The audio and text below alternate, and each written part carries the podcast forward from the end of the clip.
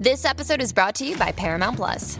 Get in, loser! Mean Girls is now streaming on Paramount Plus. Join Cady Heron as she meets the plastics in Tina Fey's new twist on the modern classic. Get ready for more of the rumors, backstabbing, and jokes you loved from the original movie with some fetch surprises. Rated PG 13. Wear pink and head to ParamountPlus.com to try it free. The Team Never Quit podcast is brought to you by Navy Federal Credit Union. Partner with Navy Federal Credit Union to pay down credit card debt. Learn more at NavyFederal.org.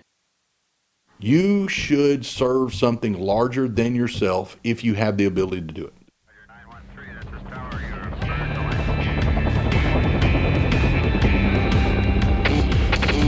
Never Quit.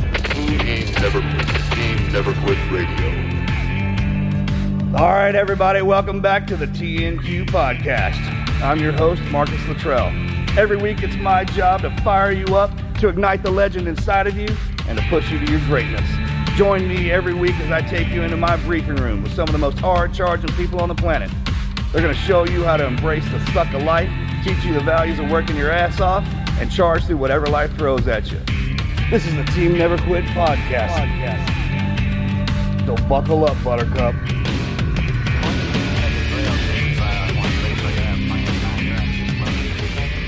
Hello and welcome back to another episode of Team Never Quit podcast.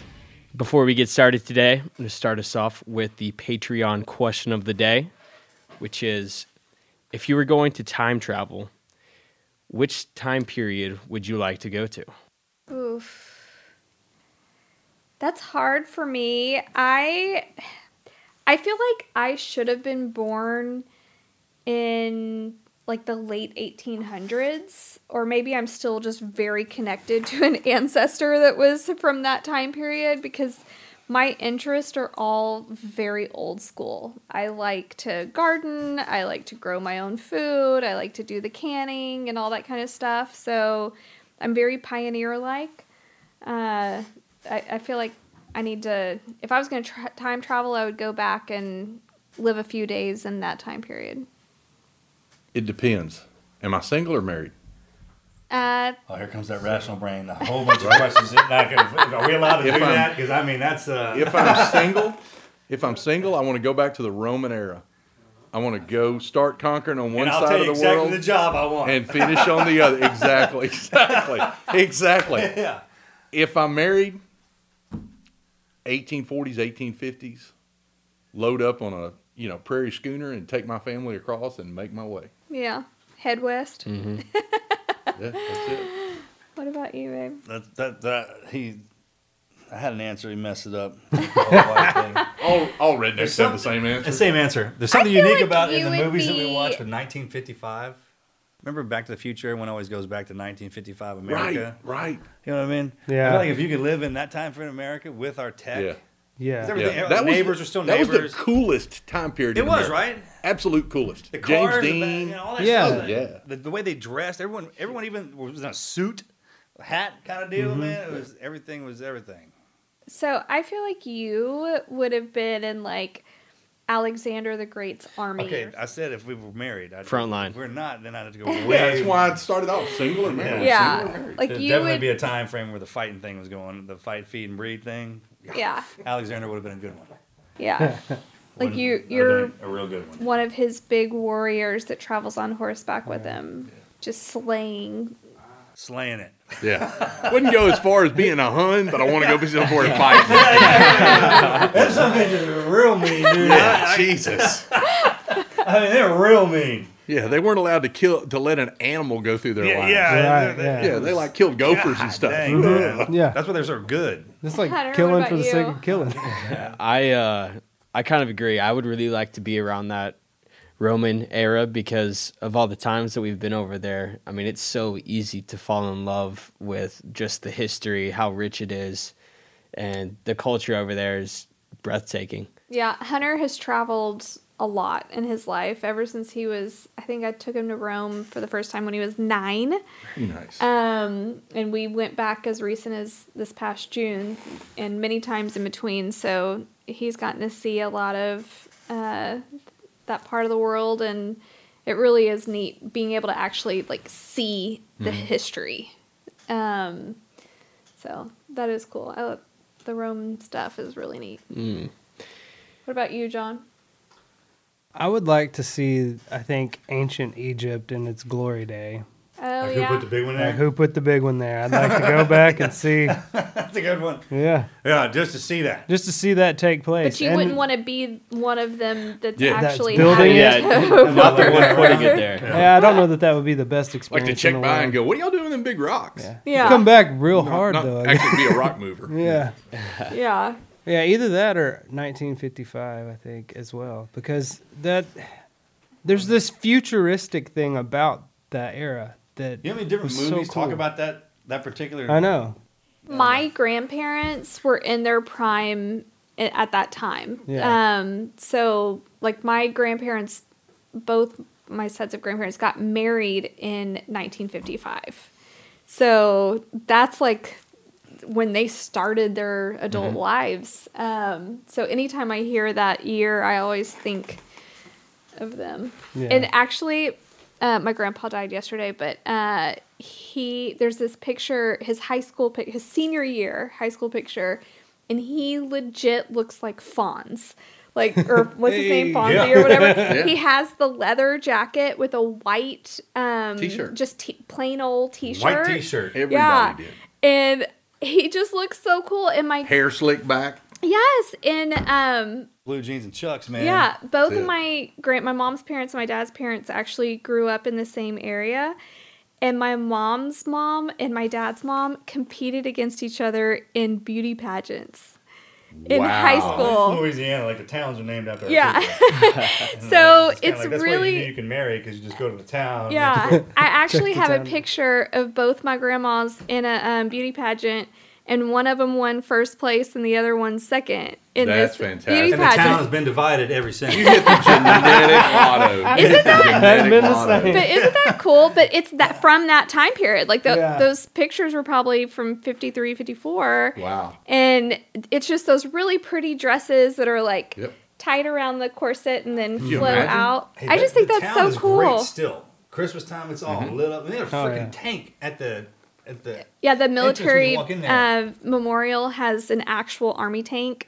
Um, awesome. But yeah, it's just a What great town are we talking about? Cottonport, Cottonport, Louisiana. Okay. Uh, it's a Never tiny No, itty no. bitty. Nobody No, knows you- about no, it. You. Okay. it's a there's if you don't have family there, there's no reason to go. But um, I love it. It's to me, it's a magical town, and I It's a town, and I think that's the cool part about 1955 is you still lived in your town. Right. Yeah. The grocery Not a city. was it? It was Right. a town. Town. Yeah, and they actually call it a village. It's it says the village of Cottonport on the when you It- pull it's in. Cool, man. The movie theater was in town. It's kind of like Mm-hmm. Yeah, the library. Actually, the library is named after my great grandma. Uh, she The was the town's named after librarian for 50 years. So, yeah. Anyway, so when I hear 1955, that's immediately where my brain goes. Yeah. If I'm time traveling, I want to go back further than that. I see that. I think if I really had the ability to time travel, I'm gonna have to answer that question about the pyramids and Egypt and the That's whole thing. one. I want to go back you and know see what? it. Dang, so we were watching Lonesome Dove the other day. The boys in Texas Rangers back when that was. Oh, How much fun would that have been man! for us? I mean, Can you imagine though how the one single thing that nobody nobody gives credit to back then is the weather. oh, bro, Could you imagine? Shit, always You- outside. Yeah. The norther that came in here a few months ago, a couple of months ago, Yeah. when he just went like from, you know, sixty to 5 Mm-hmm. You're out there riding your horse, this, that, and the other. Oh, wind blowing. I had that. It's thought five that day. degrees. It's that chill out there when you walk outside and it's Yeah. punches you in the chest. Like you can feel that sucker, right? Mm-hmm. That what kind about of stuff. when you had to go number two? I feel like back then that would have been the worst thing. Getting on a horse, like That's where the there's term nowhere to steamer comes go. from. Man, you get that sucker out of there. Go exactly. and you know what? But you don't know. You don't know what you don't know. Yeah. That young man, both you, can't imagine not having a telephone. Yeah. No. Nobody, I mean, I'm 10 years older than you. Nobody, when I was growing up, could have dreamed if you weren't Captain Kirk on Star Trek that you would have something in your pocket to talk to somebody else with. Oh yeah, communicators. I remember when cordless phones came out. Mm-hmm. I do too. Cordless, just a cordless phone. It was like sliced bread. It changed the world. Yeah. But look, I mean, really, if you're lonesomed up, if you're in that time period and you've got to go number two, Okay, so that's still that happens this just go- time frame too. It, it- when we're out in the does. field, if you're on a mission, you'd be surprised. You can go along. You it can just drop shuts trout. down. Yeah, just and if you got to go, you take care of your business. oh, I've been to Uganda. I know what it's Okay, like all to right. be a little yeah, so Have you returned after a run with half a shirt? There you go. it's awful. I, I've done that. I'm just saying, like, Half shirt. That's it. but living that necessity. every day That's a would be card so qual. hard. It Yeah, I mean, we need to put that that down too. Like write that that down. on the board for, Yep. for board Wednesday. It's like here's how you get a couple of things to get you. Return from a run Oh, dude, that's shirt. hilarious, man! I forgot the Our only- sock or the down. Or only one sock. Yeah, yeah. they always joke that the dryer eats the sock. It's really the Hell yes, the sock dryer. gets. Yep. Wait a minute, hold on. That's the, that's top secret, man. We don't even let that. Oh one my go. gosh. Okay, never mind. If you find an old sock in the woods, do not pick it up. Do not. Why do you think there's always the chip clips go missing and there's always one? Right. Gross. And let me introduce our guest over here. Today we have one of our very good friends that we want to introduce, Sidney Blair. Sidney bleeds blue, starting his career in law enforcement, doing everything from SWAT, gang unit, detective work, switching over to Homeland Security as an air marshal, then retired, and now is back to being a cop. Sidney has lived a life of service, and we're very grateful to have him on. Welcome to the show, Sidney. Thank you. Yeah, thanks for doing this, man. Glad to be here. So, you know, we have this mix of guests on our show. Sometimes it's people that are very public and everybody knows, and then sometimes nobody knows who this is. We wanted you to come on because you do have an incredible story of just service. Um, I mean, it really is awesome. And you just retired. Everybody had a big retirement party for you. And then what? How long did that last? A couple weeks, and you're back at work. Maybe. Yeah. Maybe a So, couple of weeks. if you can just start off your story of why you chose law enforcement, maybe start off with like where you came from, uh, where you grew up. Because people always ask too when we're always, when we're in the public eye and the high vis thing. Yeah. like, who who who is that? yeah, who is Yeah. that? Who's that?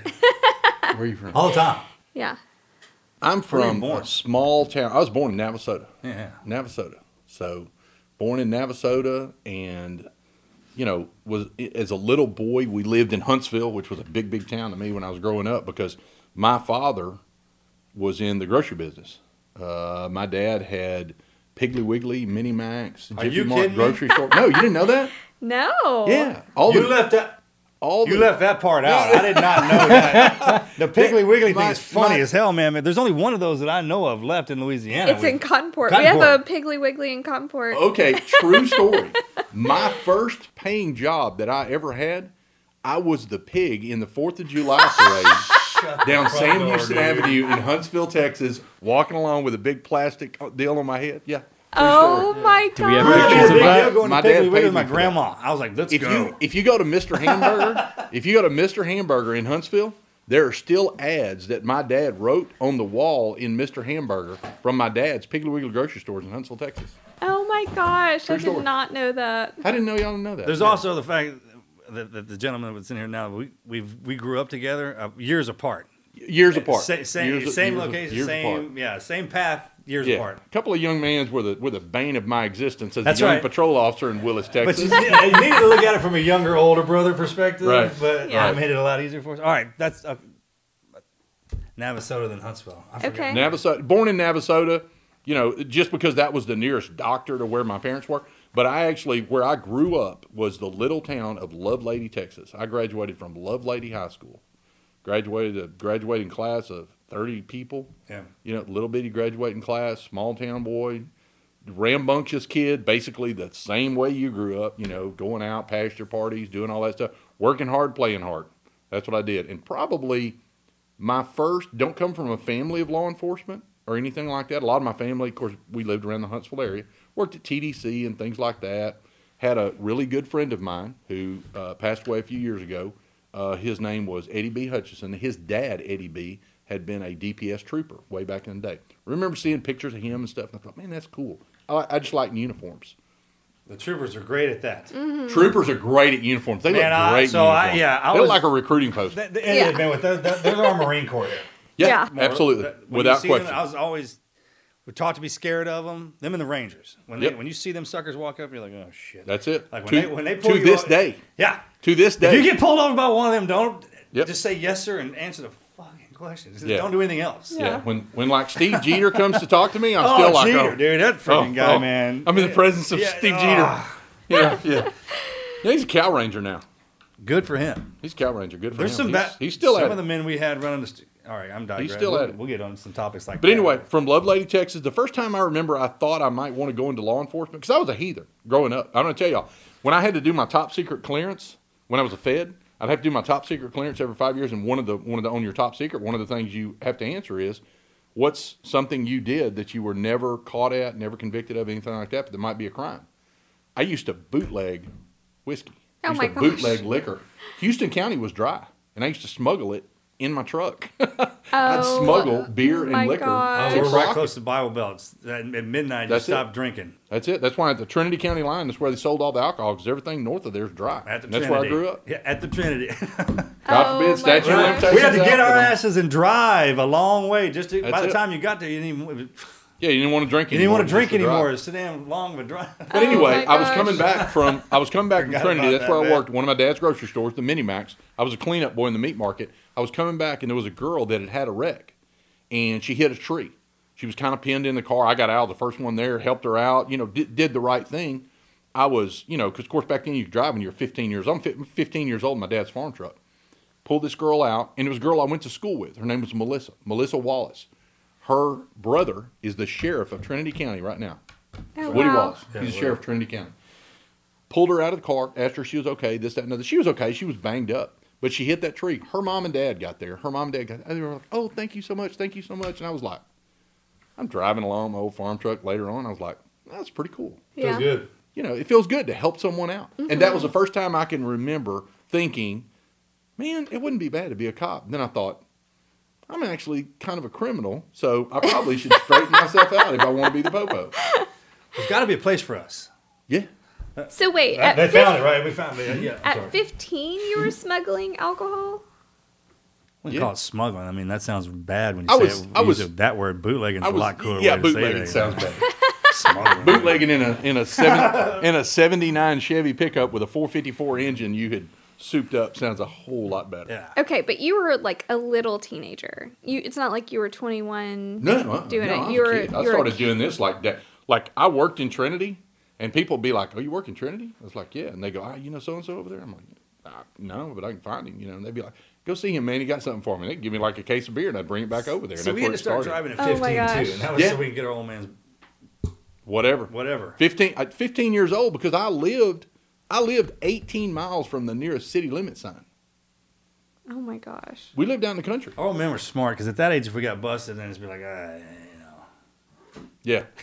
You know what happened if you got we're just couriers. They took at your beer. Yeah, they just took it. They took your beer. Actually, they wanted to catch you, so they didn't have to pay for it. Right. Oh my And. I know that because we're adults now, and Yeah. I know the cops. and I'm a cop now. I know so those damn I'm a cop now, so I can say that. Dude, and take that from us. I never thought about it out loud before. Yeah, but that's what I did. That's where I'm from, and from there, went to the police academy. Knew that uh, knew that college wasn't for me. I started going to. I went to both Sam and Texas A&M, but didn't graduate. I mean, I was terrible. I went to the Dixie Chicken more than I went to A&M. Great. you know? Oh, awesome place. Yeah, and uh, went to the police academy. Started in narcotics. That's Literally- what they called the police academy was the uh, Dixie Chicken. Yeah, literally, literally went to uh, went into narcotics right out the gate, and then worked as a uh, I was what they would call now after I, I did a little stint in narcotics. Came down here and was what they call a school. They would call now a school resource officer. I worked at the schools and stuff. You know that's how I know Yeah, yeah. Thornberry. Yeah. That's how I know Thornberry. He was one of my students. Oh my gosh. I'm that much older than everybody. I mean, I'm, I'm 57 years old this year. Oh my gosh. Um, so anyway, went from there to Montgomery County Sheriff's Department. When I went to Montgomery County, Yeah, but the way we kind of looked at it is like we had an older one of us with a gun yeah, in uniform. In the, yeah, that can kind of keep you out of trouble. Yeah, and the and- thing about well, it, well, that was the best part, man, is you weren't total. Yeah, that's this whole group of kids, they weren't all the people that surround Marcus and Mojo and that whole group of kids. They weren't terrible people. They were a little rambunctious. I'll never remember pulling up at a pasture party one night, and I don't know whether it was you or Mojo, but they What's were story, standing on this dude. I pull up, everybody's sitting there. They put their drinks down because nobody has a drink in their hand when the cops pull up. They're standing there and they're standing on a dude, and I'm like, the hell? And they go, oh, this guy, he, you know, he slapped some girl or whatever, this, that, and what, and and and he had weed in his pocket. we threw that in the fire. You know, but they're just standing on the dude, waiting on the police to get there because he was Oh creating a problem. That they is just solved the problem. they just solved the problem. I could totally that- but see that's that. what that's what you did back I then. I thought for You- sure he was going to tell a different story. that did happen. that did. Yeah, it was both. Like we, you know. Yeah. That's funny. There was, but but back then it was a different world. Mischief, people yeah. people handled problems, and once the problem was handled, it was over with. That's what attracted me to law enforcement. There were people, there were people that I arrested in law enforcement. Um, there was a guy that I shot one time that I saw later on, and uh, he was like, "Man, I you know, I you know I was a bad guy back then, and this that and other and all this." And he was still locked up when I saw him. I mean, he's wearing a poop bag and everything. I mean, it changed his life. But you know, he found some Jesus while he was in there and got off dope and everything. Thank God, because I want to shoot your ass like, again. Yeah, exactly, exactly. That's yeah. how we do it around here. Yeah, it's a good thing I was a bad shot back then because Right. you don't want to run into me now. Oh my gosh. Um, that's kind of what drew me into law enforcement. How do you get so when you when you go through the academy because it's different from the city, big cities to Mm-hmm. Sure. country to how people think. Well, you can't believe what they think about us out here in the country. The sheriff's Right. still on a horse with the freaking the, the, you know the Right. posse and all that. But it's like you get you get selected. We have special units and everything, just like everyone else. Mm-hmm. I went to the academy. The academy that I went to was over in in College Station. They had an academy over there. It was uh, there was they had instructors from different. It's it's it it evolved into what now is TEEX. It's now part of of A and M over there, where they have a, a regular deal. But this was prior to all that. Uh, but you all go to the academy in in Texas. A peace officer is a peace officer is a peace officer. Whether you're a game warden, a state trooper, or a city cop, or a county cop, or whatever, you have to go to a base academy. The cities have their own academy because they also teach you city ordinance and this, that, and other. But you all have to learn this base thing. It's kind of like when you go in the Navy. You go in the Navy, everybody goes to basic. You're going to go how to exactly basic. how you want to. I want you to explain that. Yep. Most, most people don't know that. Yep. You're okay. going to go to basic. You're going to get your basic stuff out of the way. You're going to be the popo. You get your basic on.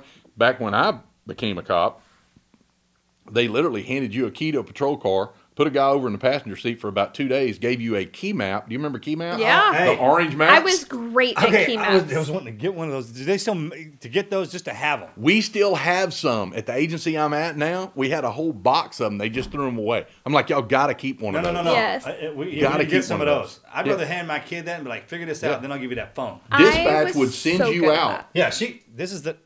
Is that how you got good at that? I was so good Key at map key map. Yes. Oh, yeah. I would like even for she my can parents. find her. I, I mean, can she can't believe she can find. It makes sense now. That makes complete sense. I, So Yeah. key maps for people that don't know what that is, because not every city had it. Right. Um, it was literally a like a spiral Mm-hmm. notebook that had a map on every page, and the page was numbered. Yep. And you can go to the index, which Number will t- and letter. Yeah, which like would tell you like what what Yeah. you can look up by street or by town, and then you go to that page, and you would literally have to piece it like a puzzle Mm-hmm. where you were going. So you'd have to flip pages and like paperclip them together Yep. of where you were going. And when I was a kid, my dad, I don't know why he did this, but he would make me almost as like a I mean, we would just be at home. There was no reason to do it, but he would make me like try to find point A to point B. I needed to get, you know, tell him how to get from point A to point B. I freaking loved that. So in my crew, I was always navigation. I was always the You one. I really Yeah. was. Thank God, because I can't find my ass. I in a hole in was always the one. underwater. Like I had key map, and I could Yeah. find anything.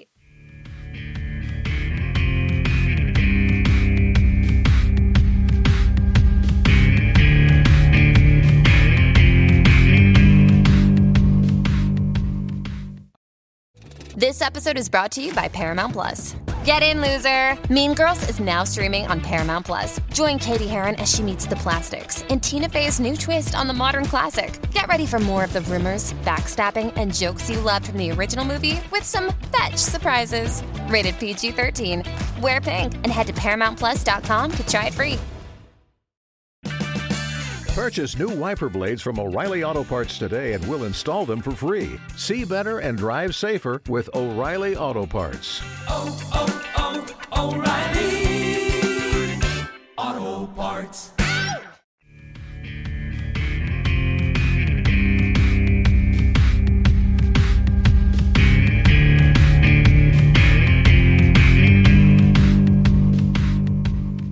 So you came in with a key map and, and a key, and you just went. You're the popo.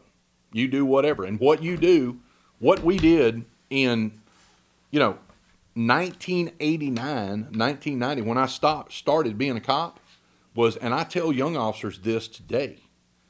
You did exactly the same thing you do today. Your job is to protect and serve. You go out to the good citizens of your county or your city or your state or your federal jurisdiction or whatever it is. You protect them from any evils that exist, including themselves, and you serve whatever they need. If they got a flat tire on the side of the road, or if somebody's attempting to ambush them out of the bushes, it's your job to handle that. Mm-hmm. That's it. It's simple. The rest is just paperwork. But in, in being a cop, and I love being on patrol and stuff like that, but I always wanted a little bit more than it offered when something cool came out. Like, I'm a gun guy. I like guns a lot. And, you know, I saw we had a SWAT team. And I'm like, oh, I want to go do that with them guys. And I went to SWAT school. I signed up to go to SWAT school. And I went to SWAT school. And I remember the very first day I went in, the guy's like, man, you ain't going to make it through here. I'm like, oh, I'll make it through here. That's the secret word. Yeah. yeah, and that was it. You know what the guy said to me? As me? soon as they say that to you, that's and you how don't make know. through here. I'm like, what do you mean I don't make through here? No, you too fat. I was like, let's see about that, buddy. And I did. I made it by the hair of my fat chinny chin chin and learned to get in shape after that. Because I'd been out of the academy long enough that a lot of police officers will become calorically challenged. They stretch that old belt gear a little bit. Hmm. And I had done that, but I learned that that put me in shape. Anyway, my career path led me. I was a patrol officer. I became a supervisor on patrol. I went to SWAT. I spent most of my career at Montgomery County Sheriff's Department on the SWAT team, which at the time it was an overall special operations group. Yeah. We had negotiators. I went to FBI negotiation school, went to sniper school, went to gas school. I was a gas, I was everything, all those things. Again, talking about running together, and I end up in a training facility in Lake Cormorant, Mississippi called Mid South Institute Self Defense Shooting, Great school. Shaw's Place. Freaking great school. So I'm at Shaw's Place, and the first time we rolled down there, we rolled down there, and there's a set of SEAL teams down there. And I'm like, got to be kidding me. And that's where I started running into some some of the team guys. And again, not you know, we just started.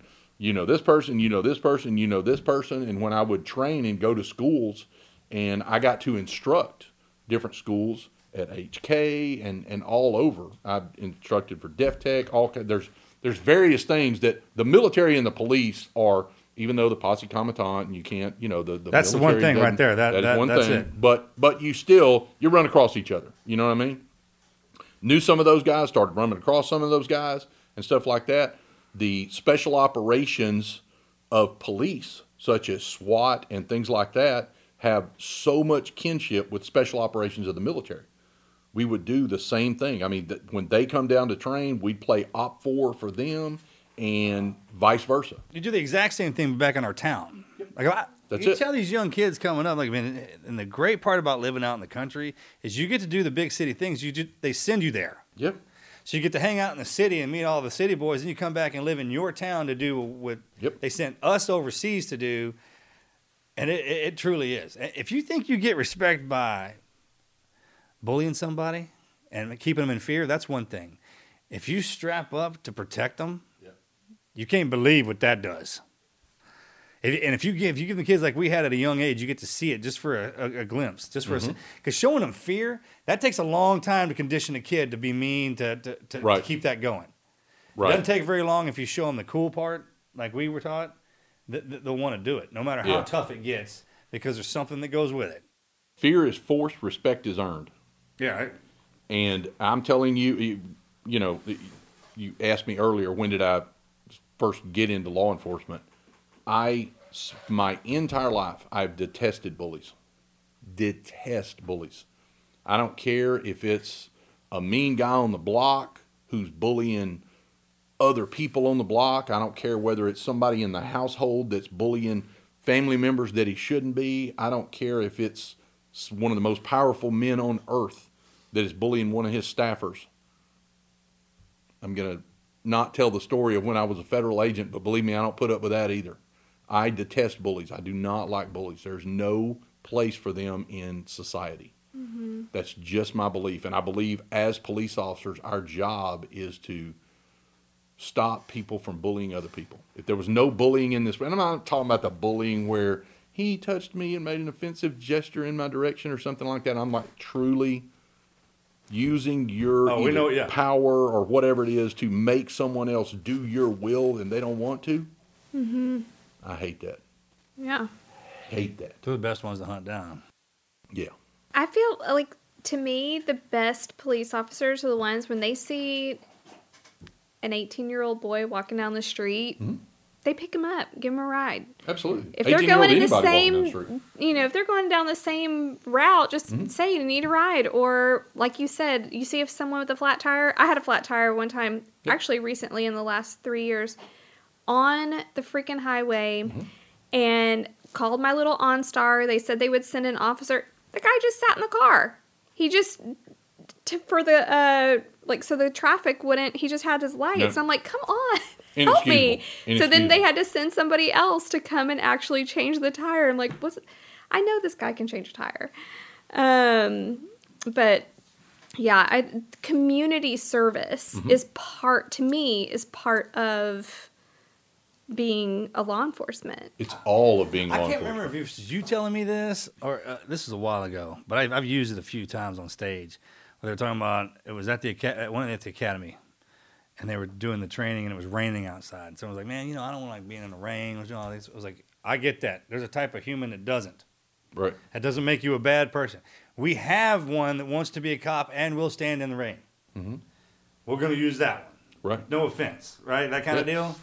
People get bent out of shape when when you go into any of these places and you don't. It's not that you don't qualify. It's just like, hey man, this is- we got something designed for this. Right.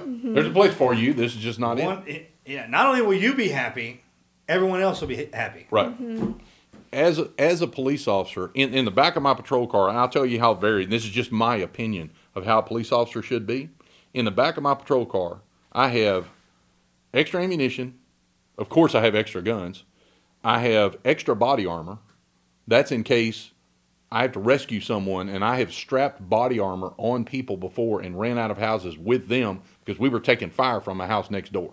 Mm. That's why I carry extra body armor. Everybody's like, "Oh, you got more body armor?" Yeah, I got more body armor because somebody else may need it one of these days. But Something else that I carry, I carry tools. I carry a jack. I carry an electric impact wrench that I can change people's tires with and stuff like that. Because your job as a cop is protect. It's simple. It's protect and serve. Somebody breaks down on the side of I forty five. If you're broke down on the side of I forty five, Yeah. and you got a carload of kids, or just you and a friend, it's not that you don't have the ability to change your tire. It's dangerous. It's the fact that I'm six foot one, I weigh 250 pounds, and it's easier for me to change the tire than it is for you. And common courtesy dictates that I change your tire. Plus, the government is paying my salary. You pay mm-hmm. taxes. So my job is to get Yeah, out there and change your tire.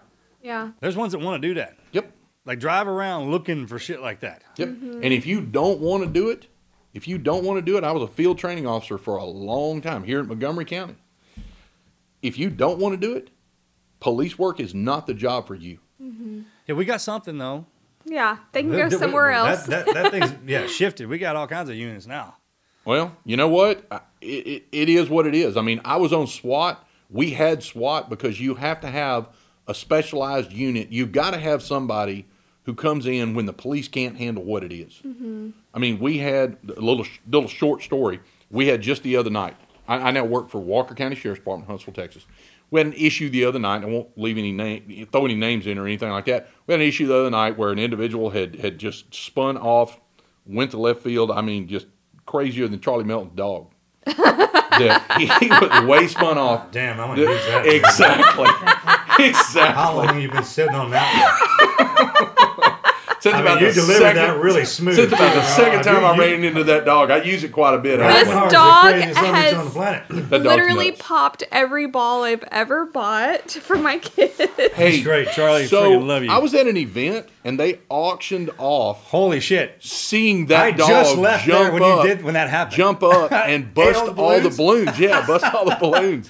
That dog was busting balloons seven feet in the air, jumping, and just having the time of his life. Oh, and Anyway. I just tore into his ass about that too. Charles, like, Yeah. he goes, uh, It's like yeah. you're, you're not going to break him from it if you train him to do it, you knucklehead.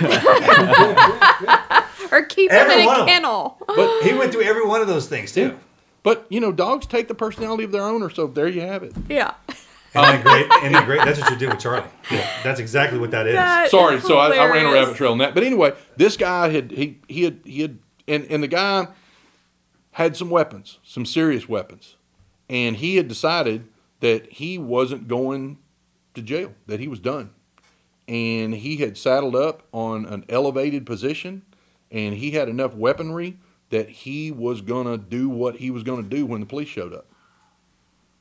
Police got called there and I literally got on the radio and went, No, do not go there. I stopped in a location far from there. I jocked up, got all my gear that I carry because I carry serious gear. I got all my serious gear that I carry, got a thermal, got night vision, got all that stuff. Got out there, crept up, took me a while to get up to the house, got in a secreted location where he couldn't see me no matter what he had, trained to do what we do. See the guy's head. There he is. He's armed. I'm armed. I'm seeing what he's fixing to do. This, that, and other, and all this. You know what I did? When he made himself known, when he was encroaching on where he thought those other officers were, called out to him. Sheriff's Department, put your hands up now. Had he not put his hands up now, he'd have been done. Mm-hmm. He would have been done. But he put his hands up. He gave up. Smart of him to do so because he'd got cut down if he hadn't. But police have to have that. Police have to have the ability to call that. I happen to be the guy that had that ability that night. Mm-hmm. That your regular cop coming out. That's why SWAT exists. That's why SEALs exist. The mm-hmm. Navy's great. The Navy's great at a lot of things. Big Green Machine is great at a lot of things. Our military is great at a lot of things. There comes a time when you got to call a specialized unit. That's why SWAT exists. And because of my history that I have and the training that I have, the years that I had on SWAT, I'm able to do some things at a small local agency that can't afford that kind of training. They just can't. They can't put a million dollars in somebody. Yeah. That's why I went to work there. That's why I chose to go to work there because I want to.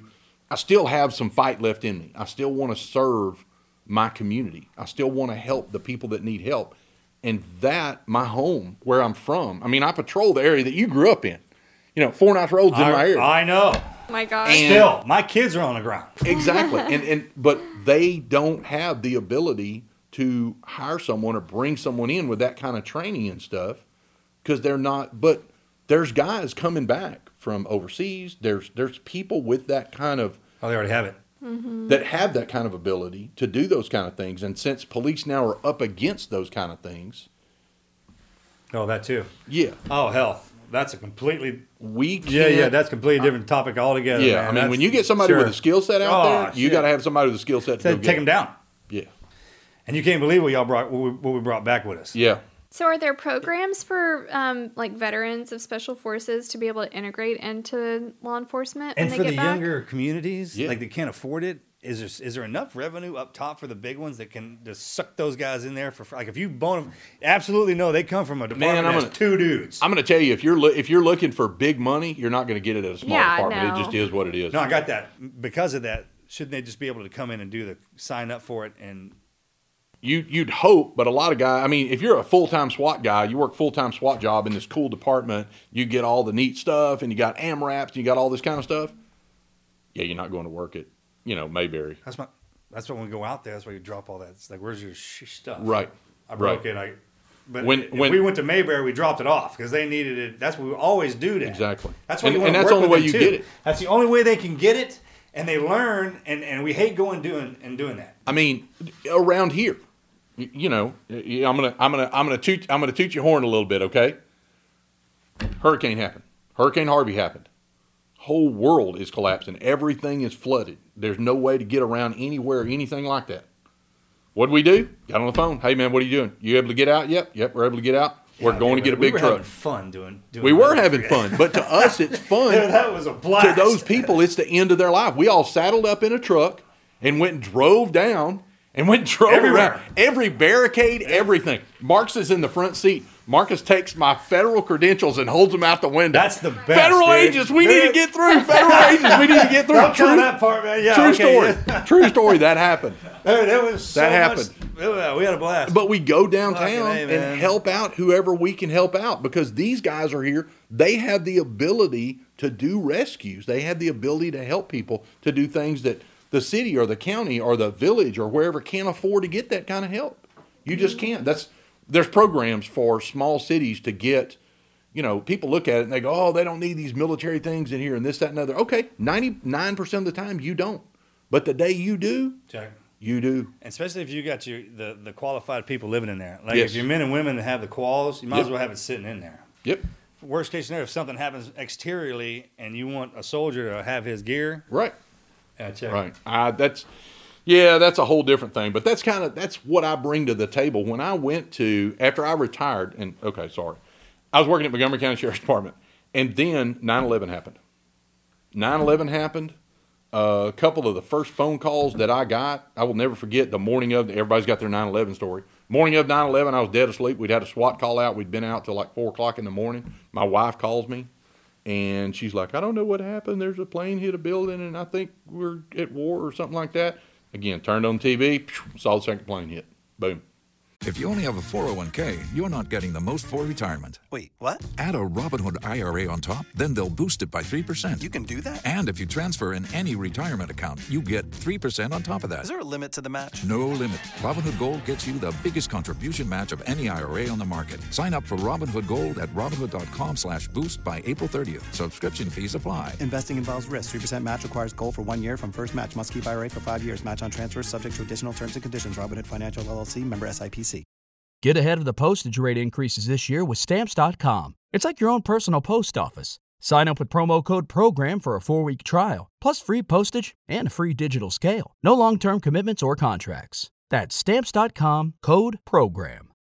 Didn't know the world was going to change. From there, started getting phone calls from a lot of people that I knew in special operations, stuff like that. Hey, what are y'all doing? Because we're, you know, the the police special operations people, the SWAT teams are. And what are y'all going to do? This, that, and other, and all this. People started. There were a lot of ideas out there right after 9/11 to make things safe because they grounded all the planes. All the planes they go to the ground. Nobody's flying anywhere. They were going to put. They were there was a lot of things out there, but one of the ideas they had, they were going to put SWAT team members sitting in the front in the jump seat. Just sit somebody there with a gun. SWAT team, military, whoever you can get, somebody to make things safe. World's got to move. People got to travel around. From there, somehow it evolved into couple of guys um, call me up and go, "Hey, man, they're putting this program together. It's called Federal Air Marshals, and it's going to be highly trained folks flying on planes. We'd like to have you." There were 300,000 people who applied for those jobs. I, got a phone call before the applications came in. There were quite a few of us that did. Other guys that became federal air marshals that I'll throw their name out. You- You know, Chad Robichaux, Craig Sawyer, um, um, Norm Hooten. This is my safety, sir. All those, those guys all became federal air marshals right after 9 11. Oh, sure. I was one of that group of guys. Now, a lot of them went back out, went back to their old life real quick when things weren't bad. But that's what we were doing. We were putting together looters and shooters to put them on airplanes and to get it moving around. So I was one of those original guys that came in. That was my, I saw that was going to be my next service. I was in the middle of my police career, highly successful. I was a sergeant on the SWAT team, had all that in a bag of chips, two little kids and mom at the house. And I'm like, hey, guess what? I'm going out here. Don't know what I'm doing. Don't know where I'm going. You've heard my wife say it a million times. Where are you going? Classified. I can't tell you. Everything I did for 20 years, for 20 years. Hey, Dad, where are you going? Can't tell you. Classified. I can't tell you. I couldn't tell anybody where I was going, what I was doing. I could tell them after I got there because you didn't want to compromise the mission because the missions of United States Federal Air Marshals are classified. I know now these days people talk about a lot of things they shouldn't talk about stuff like that, but you were never supposed to tell anybody where you were going. You were never supposed to tell anybody what you were doing, the gun you carried, where you sat, anything like that. Everything deeply, deeply classified with the air marshals. That attracted me. I went there, became an air marshal, one of the very first ones, then became an instructor. I instructed the other air marshals coming in and stuff like that, and spent, you know, 19 of my 20 years strictly at the air marshals and went over at the very end of it when COVID happened. Everybody got pulled back. I I did the majority of my career was spent either training other air marshals or as a counterterrorism operative overseas, flying on planes wherever. I mean, you get on a plane and fly for 17, 18 hours one direction to Sydney, Australia, or to Lagos, Nigeria, or wherever, and then you get maybe there's something to do when you get there, maybe it's not. Maybe you're just flying around. Or I got on a plane in Houston, Texas, and flown to College Station. My gosh. I mean, you know, you never know. There was no boredom, yeah. but did that, and then uh, just before that. So is end, there somebody when you're an air marshal? Uh-huh. Does is somebody actually giving you your flight schedule, or are you mapping that out? No, you get a schedule. There's an operations place. There's an that- operations How it's scheduled and all that stuff. It's again, it's classified as to how it's done. Sure. But you get a schedule, You know how but tied in that has to be to move operators like that? yeah. God, Yeah. dog, I mean, You know the cool thing, if you look up when air marshals Because they're not started, just everyone just thinks that's that one deal. When you hear that, people have this conception it's like that's a one thing. That's not. That's not how it works. The original air marshal program were called sky marshals. Right. They were started by John F. Kennedy, and the line item budgeting that came in came in at the exact same time as We did. the Navy SEALs. Exactly. Oh, really? Yeah. Yep, So, you're- um, if you ever, if you're an air marshal and you see someone that you believe is suspicious, Mm-hmm. do you have a way of just reporting them if they didn't do anything on the plane, and you're like, just kind of flag this person for Yes. future? Yes, it's classified, but yes. Yeah. And and they also can communicate from the air. You know, before anybody else could communicate from the air, we had some really really cool stuff that we could use. That was like air to ground communications and stuff like that, and all kinds of. You know they spent a stuff lot we of got. Yeah. All the tech. Uh, think about this. As soon as we got hit, all tech resources shifted to us. Yep. As soon as that, had, it's- think about that. Yeah. And p- they opened up the door, the golden Con- uh, cruise box, golden Connex box, whatever you, whatever. Yep. You, that means something to all of us. The golden milvan. Each one of those men, when they open that up, means what do you want? And if you got an idea, we can get it.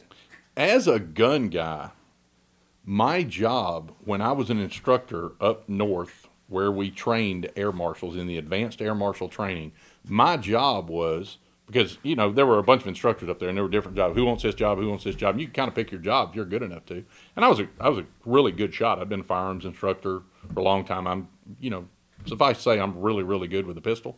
And they're like, yeah, there's a pistol range out here and it's shooting the steel range.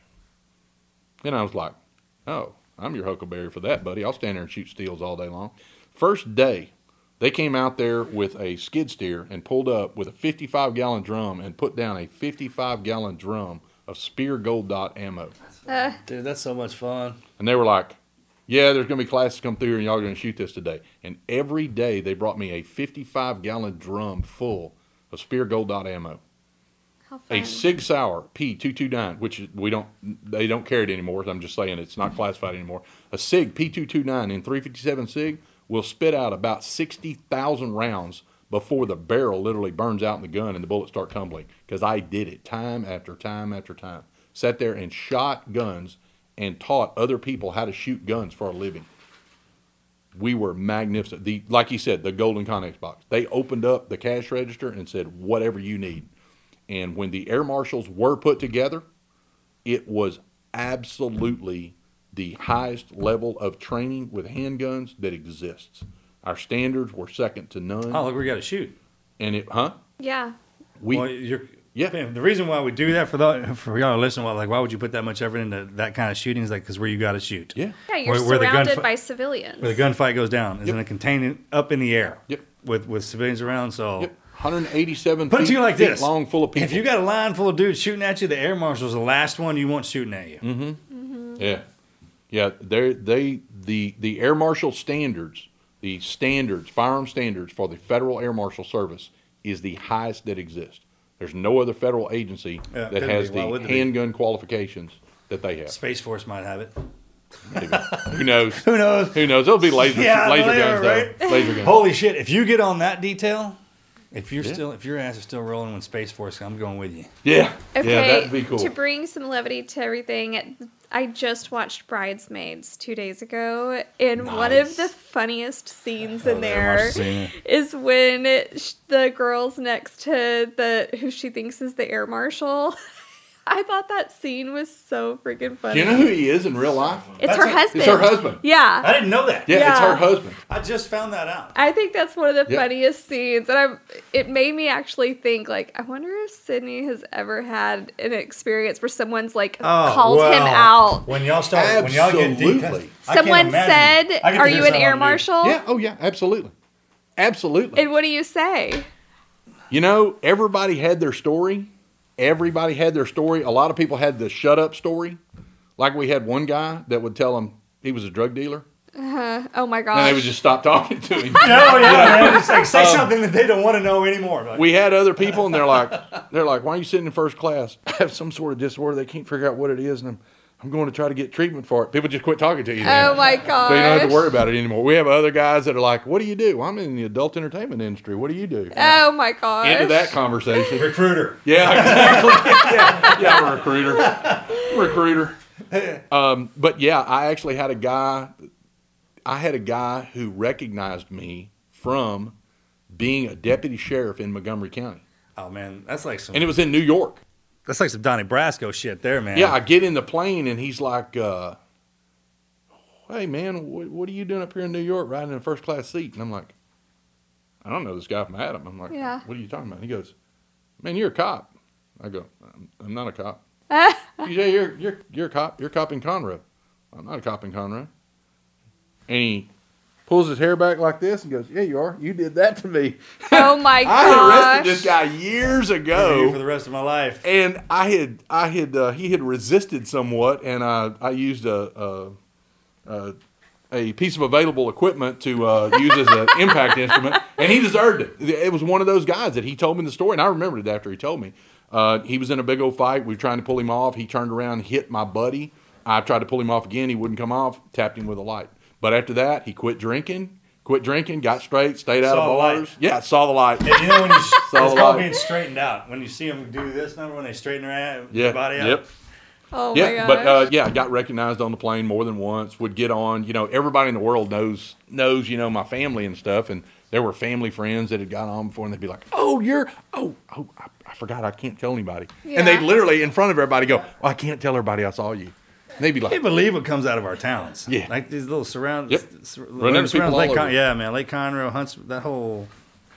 Which, for those of you who don't know, in Texas, that's our prison. That's where we keep the row, Mm-hmm. death row. "Yep, that's it." So if you get brought up in there or you get schooled in there, I think air marshal is such a cool job because you just don't meet a lot of people that are air marshals, and nobody ever talks about that. So I think that's just There's such a neat- very, very few of them, and it's it's it's kind of it's humorous that since I've been a, a real cop again twice, we've dealt with people that went, "Oh, I'm an air marshal," and the guys that are deputies on my street will go, "Really?" Mm. They'll bump me on the radio. Hey, you come over here and such such such such. Hey, how oh, you there's doing? probably man?" one degree of separation with y'all. yeah. yeah, Has to be. if one. If if one, Yep. absolutely. And and you and I immediately know when they call. Just like if somebody calls you and goes, "Hey, I met so and so. He said he's a Navy SEAL." And that You But- can usually sniff it out, but Yep. if you can't, then I, I pick, you know, we have a little text message that runs around me, him, Mojo, uh, you know, Brad, all of us. I sent out a message one that day. flies on that thing. I sent out a message one day and I said, hey, man, there's a dude that says he was a Navy SEAL and he was recon, and he was special forces, I and all this, that, and other, and all this. It just comes in. He and Mojo immediately called me. Don't jack with that dude. I'm like, you don't even know who he is. Oh, I know exactly who he is. They knew what I was talking about before I ever said the name. Said, Oh yeah, my guy's legit. Don't jack with him. We He had will kill you like and that. all your friends. Oh my gosh! We had another one like that the other day. I was running the trap zone. He was on Nightingale. Mm-hmm. Yeah. I think I tried to call. I mean, I tried to call everybody, and finally, one of the rangers hit me back. He's like, "Don't know how it's possible. Dude's legit." Yeah. That's all it said. Yeah. Yeah. They But- show up, man. Some of them, they're just like, But yeah, air marshals, there's there's uh they're they're here. I mean, the thing about it, they're retiring like crazy right now. Uh, there's a lot of them that retire because again, it's a 20 year career and it's a hard career. It's a hard career. They uh, they spend a lot of time in airplanes. The air marshals do a lot more than just fly on airplanes, though. All the joint counterterrorism task forces have air marshals on them. Uh, when you see They have they're part of the Viper teams, the Visual Intermodal Protection Reaction teams that stay at uh, train stations and airports and stuff like that. They're standing around in body armor, you know, sometimes long guns, stuff like that. Those are air marshals. Uh, the air marshal program has evolved, and when I left, because I left, I had 20 years in about five minutes. Um, it was it was during COVID and stuff. They had they had transferred a bunch of us over to the Secret Service and gave us just a real quick down and dirty school. Hey, all of a sudden you're going to go over here, and I literally, when I went over to the Secret Service, you know, eh, federal agents are federal agents. I didn't realize Secret Service did this. But they have what's called they used to call them OTAs, other Treasury agents, that during times of buildup of agents they would call in from other places. I didn't know that happened when I went over to the the Secret Service job, I immediately went over, and my first detail was we were at Kamala Harris's house day one. I remember. They sent us over to their house. I called you when you were doing that. Yeah, because he called me. He goes, "Hey, dude, we're gonna come up here and act like we're rushing in and make you look good. You can tackle us and stuff." I'm like, Oh, dude. No, bro. as I got the word. I'm Oh, uh-uh, like, oh no, bro, where are you at? He's like, I can't tell you. I was like, you're there. I knew it. during the You- campaign, during the campaign, we're coming down here to Houston or whatever, and he and Mojo are like, dude, we're gonna act like we're rushing in there and you can tackle us and you'll be a hero and stuff. Dude, don't do that.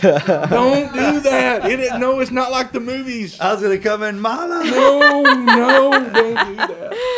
But anyway, gosh. uh, finished up after after the uh, after the election and stuff. Um, everybody kind of went back to where they were. I went back to the air marshals from my detail over at the Secret Service. Um, when I was detailed at the Secret Service, I was actually uh, actually sworn as a deputy U.S. Marshal out of the Southern District of New Jersey. I still have those credentials for that. Yes, How it was a funny. legal Nothing's thing. cooler than when we do interop. When, because we eat that up in the teams. I mean, like with the DEA, sometimes Yeah. the guys like Just get a little We'll say the minute. line. Yep. Pulling up to order something at a fast Mm-hmm. food restaurant. Let me get a Big Mac, and I'm DEA, motherfucker. You know, we, I mean, we would live it up. Yeah. Yeah. No one thinks y'all's jobs are cooler than we do, especially when we get to play with y'all. Yeah. I mean, we just own that.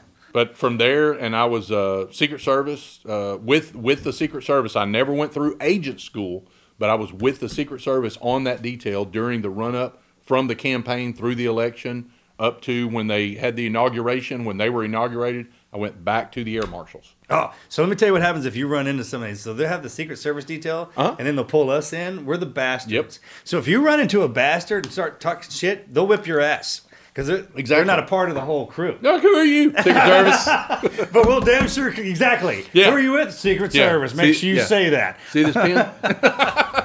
That's true. That's a real thing. So Yeah. it's similar to like when in the SEAL teams, like when someone Yes, just like it. Attaches, like, does a deployment Yeah, that's yeah, just, just attached. like it. attached. Yeah, Yeah, same way I was Just like it. attached strap to- hangers, Yeah. attachments, Yeah, bastards, exactly. whatever you want to call them. man. Exactly. that's so cool. Um, It's and real retired, retired. And one day I'm coming home from work and I show up at my house and why are all my buddies over at my house? And Marcus and Mojo and everybody has me a retirement party. So I have a retirement party from the air marshals That he didn't know about. that I didn't know about. We didn't know that he didn't know. they even flew a Yeah, buddy, how about that? We didn't even know that he didn't know he was retiring. flew a buddy of mine in from Albuquerque, New Mexico that I was on the team with 20 years ago that flew in just to come to my party. And the whole time I'm sitting there going, man, this is so cool. All my buddies are here and this, that, and other. How do I tell them I'm not actually going to retire? I'm just going to another job. but did your wife know?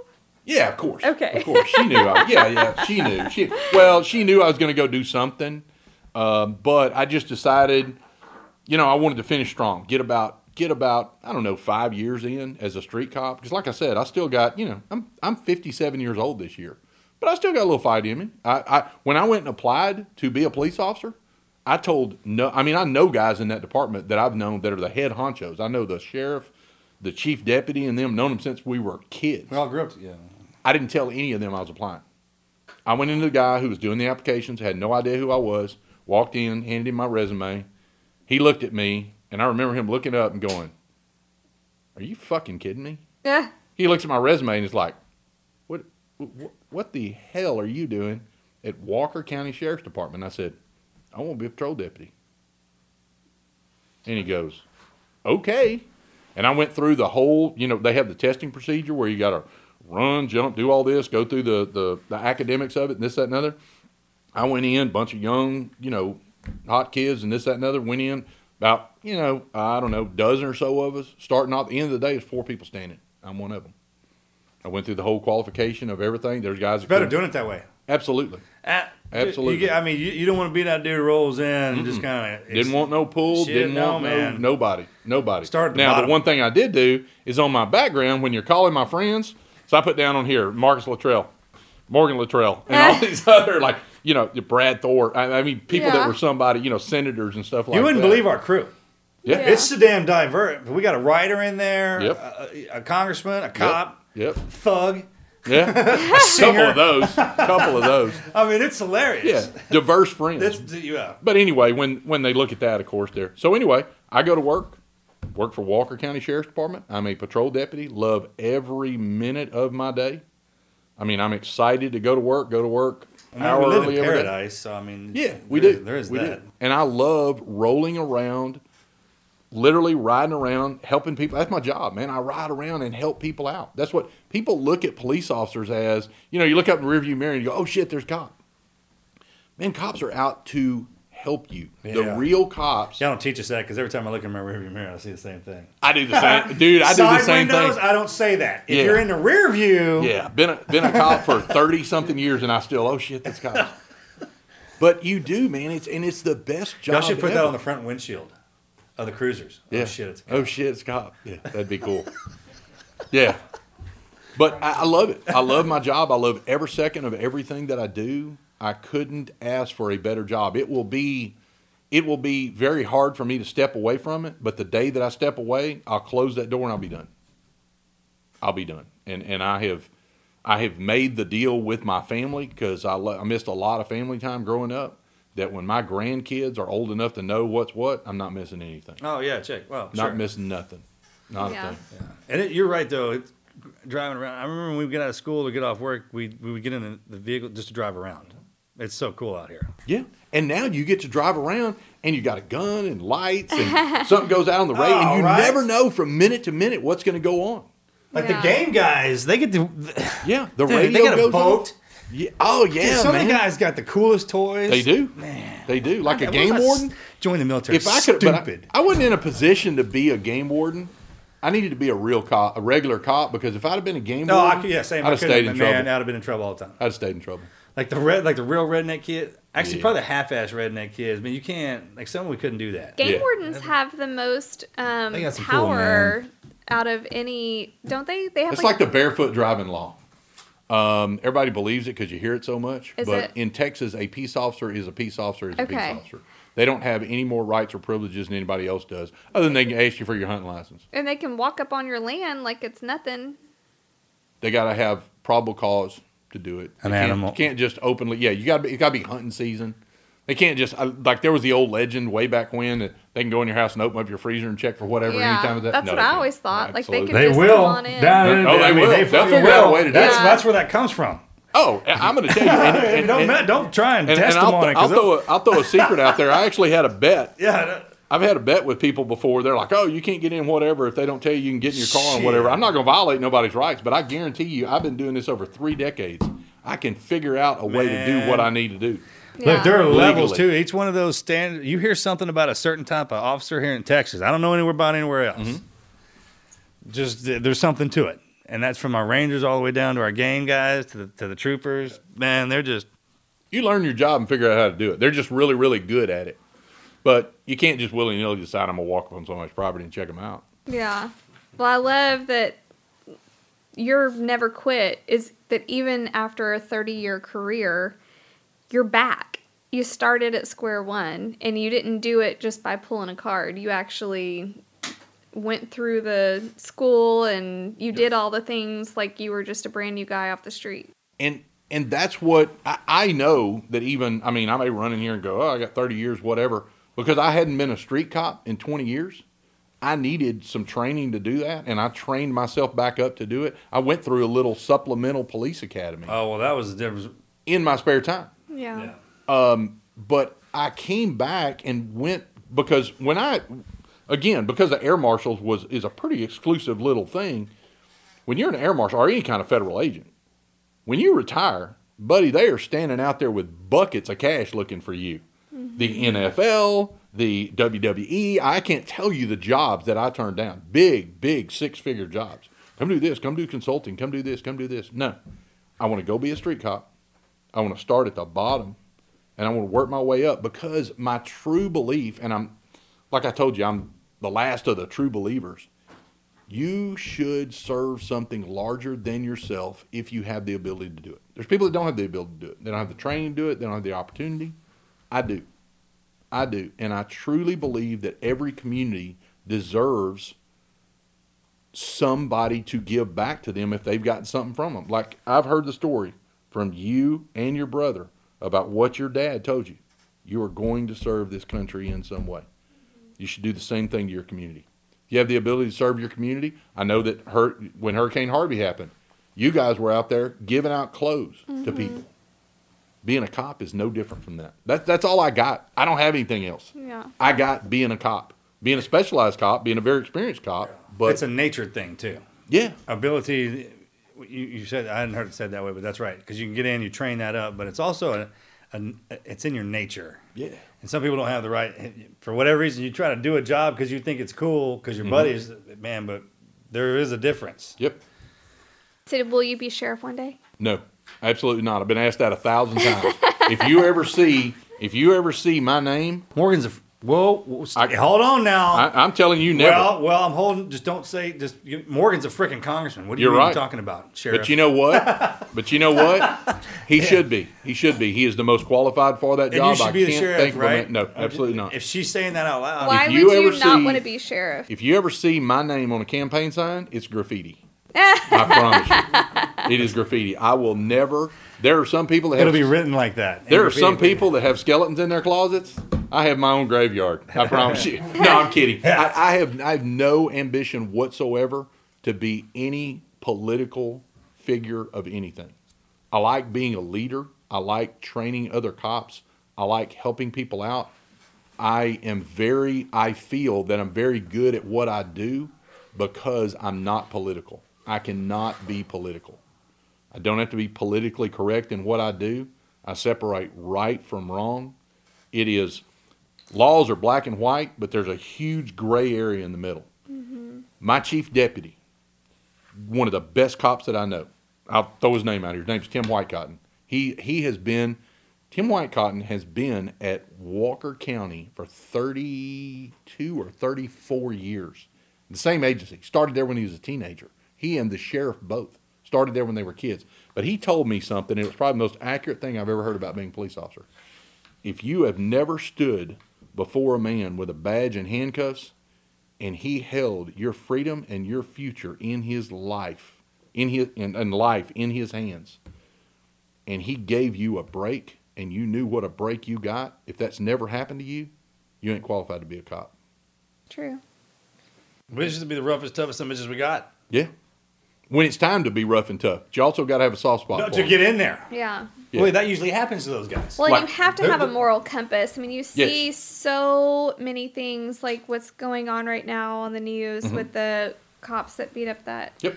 young man. Like, Going to prison forever. Yeah. And that was fun. it was so f- effed up. They're like, going to prison forever. What Yeah. the fuck? They, they were not. I mean, I'm a, I'm a hand-to-hand combat instructor. Okay. Well, that's can- why I I'm mean, pissed off because of that dude. We've- Man, I saw that. We fought like, before. fuck. I mean, we've wrestled on the floor and this, that, and other, and all this. I can hold my own with anybody. There was those guys right there. They were not looking to take Oh, that guy dude, into custody. did you see them? The- from the- second one? Oh, From second one, I'm telling you, they were not looking. And I have had a number of conversations with young deputies. My department, there's there's there's young deputies that I work with that are in their young 20s, and they were talking about, you know, oh, I, yeah, I don't know what to do, and this, that, and other, and all this. And I said, you know what? This is what you do. You see someone get out of hand. I don't care if they're in uniform. I don't care what kind of star bar, bell, or whistle they got on their collar. You pull them off. You physically remove them from the scene. You throw them in the back of your car if you got to, but you save them from themselves. Everybody's going to go a little far at some point, but you got to know when to back off. You are not judge, jury, and executioner, and you sure are not going to use another human being for a punching bag. I don't care what they did. Whatever the guy did in the beginning, there's nothing he could have done to deserve what they did to him. And anyone who does what they did under the color of office, they should be executed in town square. That's that's my belief, and I would say that to their face. They never, no one, no one that I know of, no man or woman who ever became a police officer, ever had in them to do what those men did to that other man. Whatever had them jacked up like that? Mm-hmm. I mean, you were talking about like rabid dog status. Yeah, You know how that- hard that when, when yeah. we're in that kind of to get. Do you understand what has to That happen to us to get to that? That wasn't their first rodeo. Yeah. How do you weed out It has to be bad tra- has to be hard. You, the academies and our life has to be hard. Yeah. You either have a standard Yeah, or you have you no standard. Dude. So does that lie within the leader of the police department or the sheriff or whoever they're working for?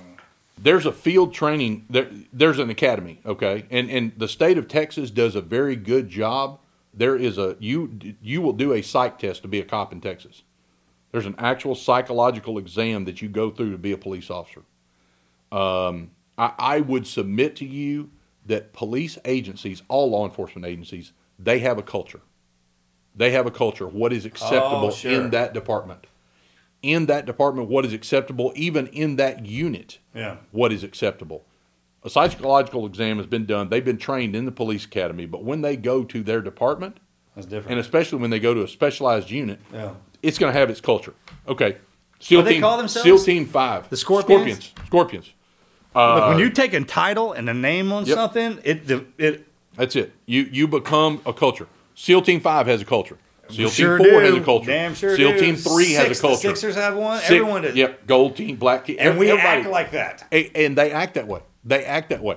Punisher team, you know, anybody. You go the army, 100%. army specialized units. You know, Delta has a. Uh, they have a culture. They have a culture of whatever it is. That unit, that Scorpion unit, it was street crime, whatever prevention acronym, acronym, whatever it was. It was called Scorpion unit. They were a specialized street crime unit. I used to work in the street crime unit here when we had in the mid 90s when gangs were I mean, I'm talking about when it was Bloods, Crips, when it was gang banging, drive by shootings, Yeah, Boys in the Hood, all that. That AK-47. was that- like it's- yeah, boys in the hood. I mean, this was we rode around listening to Snoop Dogg, That's Dr. it. That's Dre. that was going I mean, it was this was no, yeah. I'm telling you, it- Yeah. it, was the day of the Freaking gang. riots in California. We- Yeah, yeah, exactly. Riots in California. This was not too far post Rodney King days, oh, but I worked in a specialized unit. You cannot act like the people you're after. And mm-hmm. that's what those guys did. When the very first, I know there's the initial traffic stop and then the guy ran from it and this, that, and other, not justifying the guy running from the cops, okay? But that cop gets out from the time they exited their patrol units. And I this is a this is an unpopular point of view with a lot of my fellow police officers. From the time they exited those units, they were out of hand.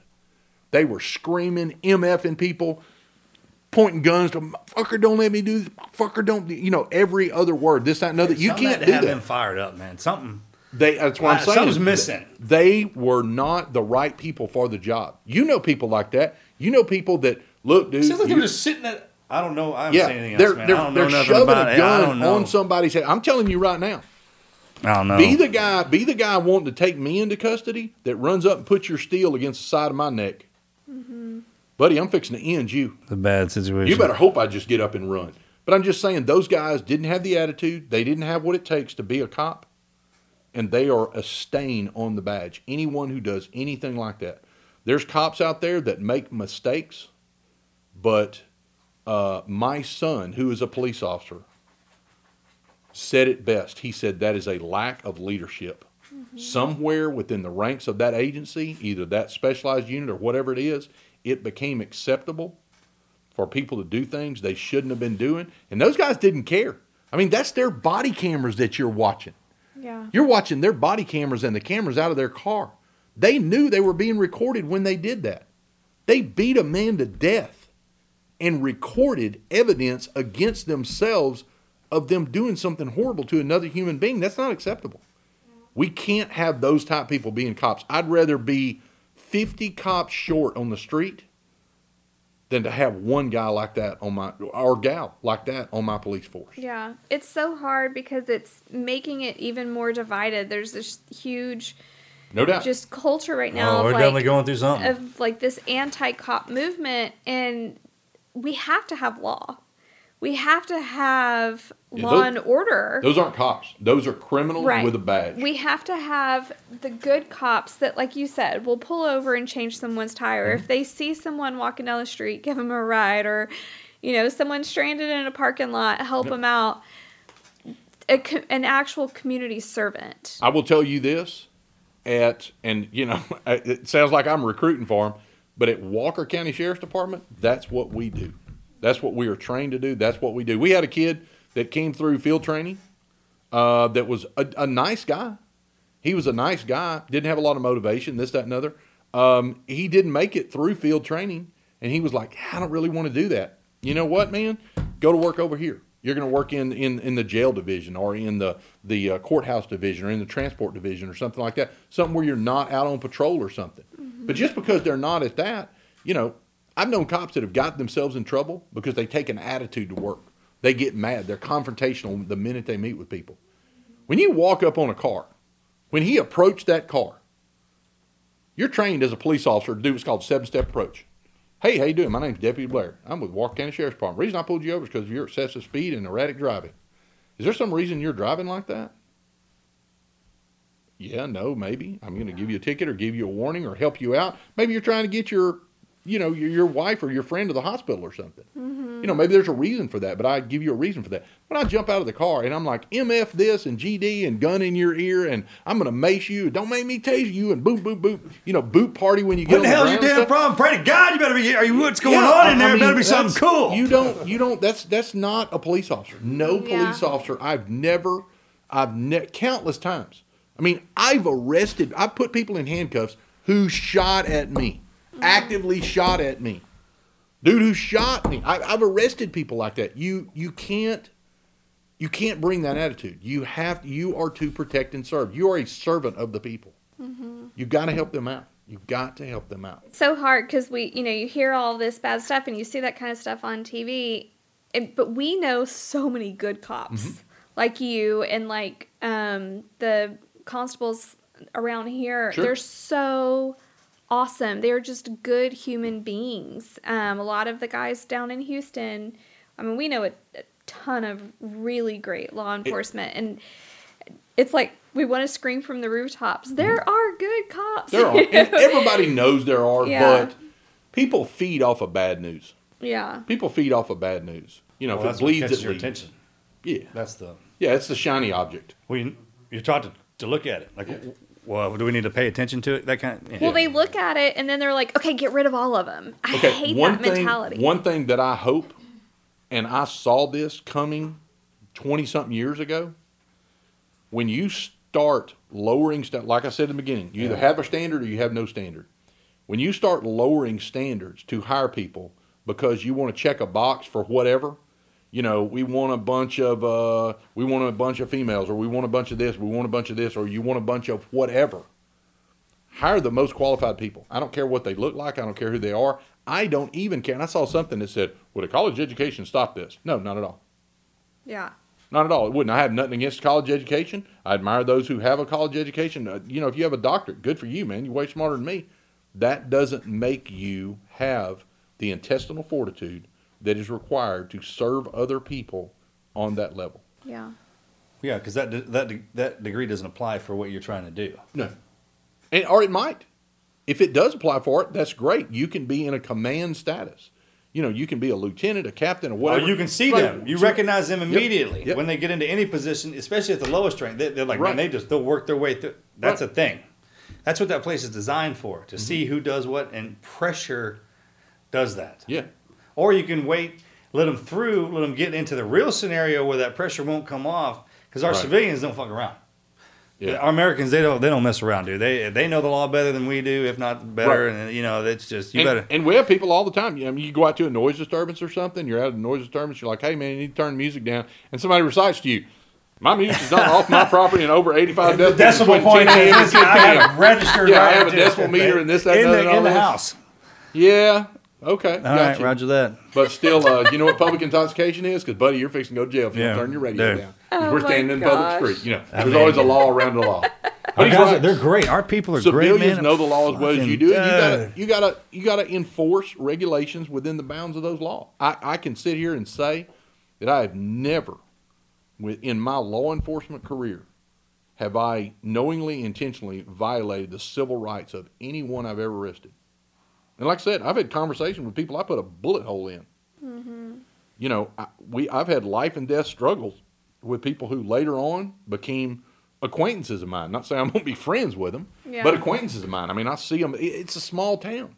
It's a small town. You're going to run into people. Here we sit, right here. Yeah. A kid that used to be at pasture parties. You know, when I was a young patrol officer, rolling up. I mean, I could have come out there swinging a baton and spraying mace on people, and you kids get down. You know, you don't do that. Hey, man, y'all got ride home? Don't get in. Don't get in a vehicle if you've been drinking. Be sure your parents know where you are. Be sure your girlfriend's parents knows where she is. You know, and all this, that, and other, and y'all keep it down. Have a good night.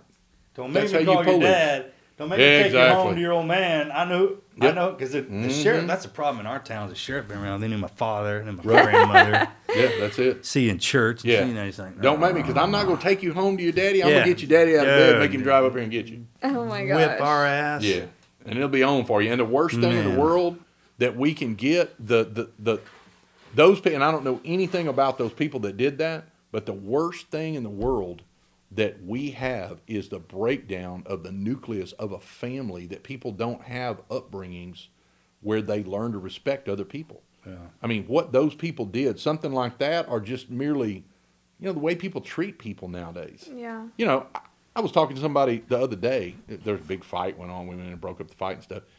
Remember back in the day when a disagreement started and ended with two people having a disagreement, you get in a fight, punch each other in the mouth a couple times, and it's over and done with.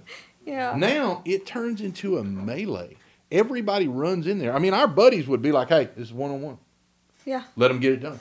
Now everybody runs in there and sucker punches people and beat them up, kick them while they're down, and stuff like that. And what happened to our? soc- I mean, even in disagreement, we can be decent to each other. It's like because kind of there was a a time frame when the whole just sucker punching just you couldn't do that anymore.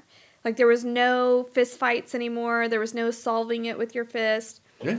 It was like timeout. You Right. know, you got put in timeout at school or whatever. Or you get in school suspension Yeah. or whatever it mm-hmm. is. I, I, I didn't, and my kids didn't. I promise you, there was. But no I'm talking about like at, like right after our generation. Yeah. So right after we graduated high school, it kind of turned into that. Well, and then your people's aggressions just it just there's that fire inside you. You ha- sometimes guys like this just have to get out aggression. soft time builds soft people. Well, and then it's like, well, if I'm gonna fight, I they have to do it in groups because they're scared. It's like they're fighting out of fear now, not to to solve a problem. And they all look like they missed leg day too. Yeah. All little skinny people, and they're slapping around. Dude, Don't know how to fight. Videos when they Yeah. try, you see them swinging the bat at the windows. You ever see somebody that swings Mhm. the wrong side or they don't they don't know how to do it? Comes out, knocks them in the head. I mean, they're dressed the Yeah. part. Yeah. They they look great, but when they are when they go to do their action, you can you know you, if you know what you're looking at, you can see it. You're like, eh. yeah. But I would, you know, people people hunters age all the time ask me, you know, oh, I want to be a police officer. I want to do this. I want to do this. And I'll ask them, why do you want to? Why would you? Why do you want to get in law enforcement? They say, oh, well, y'all make good money, don't you? No. That's the wrong answer. actually, actually, law enforcement today is pretty fairly compensated. Yeah. They they it's not back in the days when But you that's know not you why were, you you do were a government Nobody- assistant. Exactly. That's not why you go in. Yeah. Law enforcement, like the military, like and I would say even the priesthood, you either it is either in you or it's not. Mm-hmm. Now, the peripherals of that might determine whether or not you're going to make a career out of it. If you make enough money, if you can advance enough, if your family will put up with it, you know, if you marry somebody that'll put up with you being in there or something like that.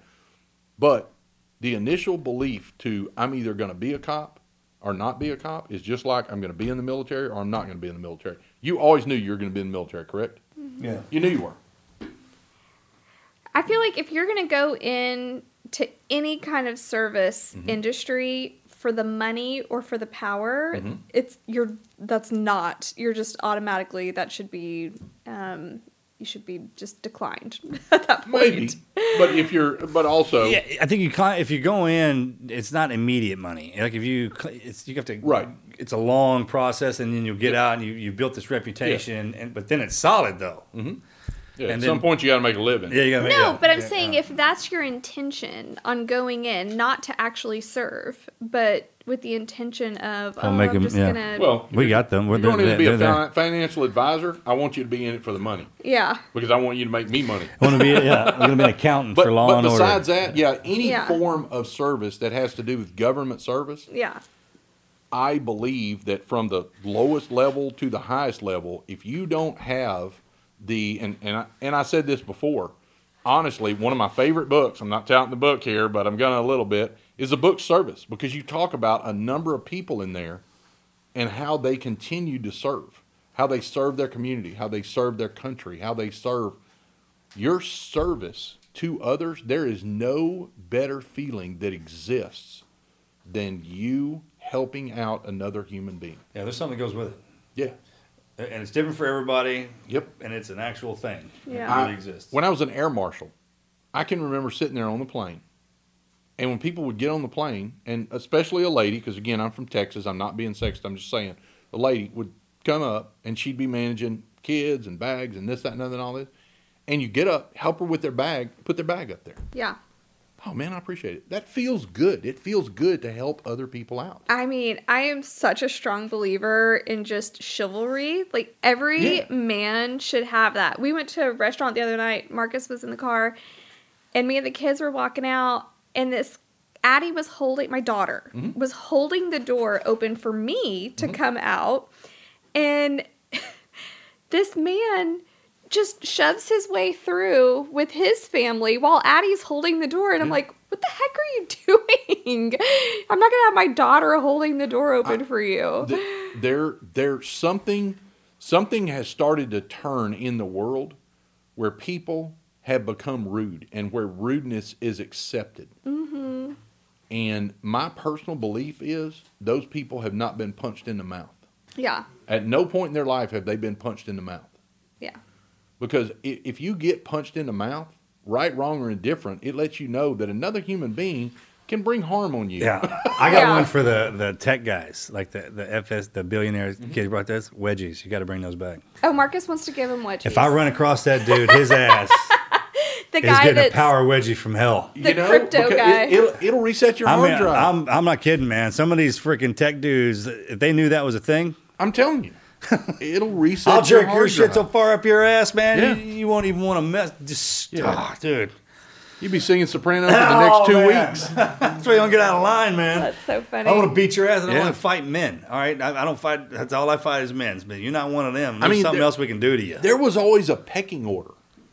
When when I was growing up, and I know when you were growing up, there was always a pecking order, and that pecking order was created by you were either smart, popular, strong, whatever this, that, and other. But that pecking order was created by what you did. Created by God.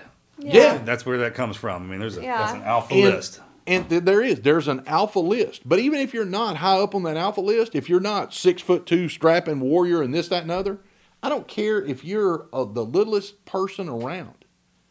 You can simply hold the door open for another person. Yeah. That is a form of service to help somebody out. Yeah. Help them out, man. Help out your fellow man. And in law enforcement, all you're doing is helping out your fellow man with the ability to take their freedom or, God forbid, their life if they're that far out of line. Yeah. But your job is just to help people. Mm-hmm. You're just helping people out, man. I mean, I'm telling you right now, I wouldn't do a firefighter's job. Ah, I wouldn't. Running in a burning house? Nope, not my thing. not my thing. Are you I'll- kidding me? I'll jump in. I'll jump in moving water. It's like I'll the do dude to uh, like do, undo the bombs. Yeah, Like, I- yeah, yeah. I mean, EOD. ugh. Yeah, Dakota Meyer and I had that conversation, and I'm like, dude, why do you want to run in a burning house? You know, I'm like, I'm all about swift water rescue and this, that, and other. I'm all for that. Fire? I think me. Coda told me, I was like, why do you want to do this? Like, oh, it's cool. No, it's Yeah. not. It's hot. It's not cool. Yeah, uh, It's not cool. It's bro. hot. All of our firefighter buddies do that. I hats off to them, man. If the, Yeah. if the house is on fire, I'm gonna be out. I'll call you. Yeah. I'll call you, man. That you go, boy. Yeah, you go. cheering you on. Hey, I'm gonna have an air a conditioner going in my Ah, man, car when you get back out air here. Oh we'll my wash you God. down, help you clean your that gear. electricity dudes, um, man. Uh, you know. Yeah, I don't do much electricity Mm. either. That's but, uh, so funny. Yeah, but that that's their thing. I wouldn't do their job. You know, everybody looks, oh man, how can you be a police officer nowadays? Man, how can you not? Yeah. I, I don't. It doesn't register with me how someone who wants to serve their community cannot at least consider law enforcement. Defunding the police is a portion of how we got where we are.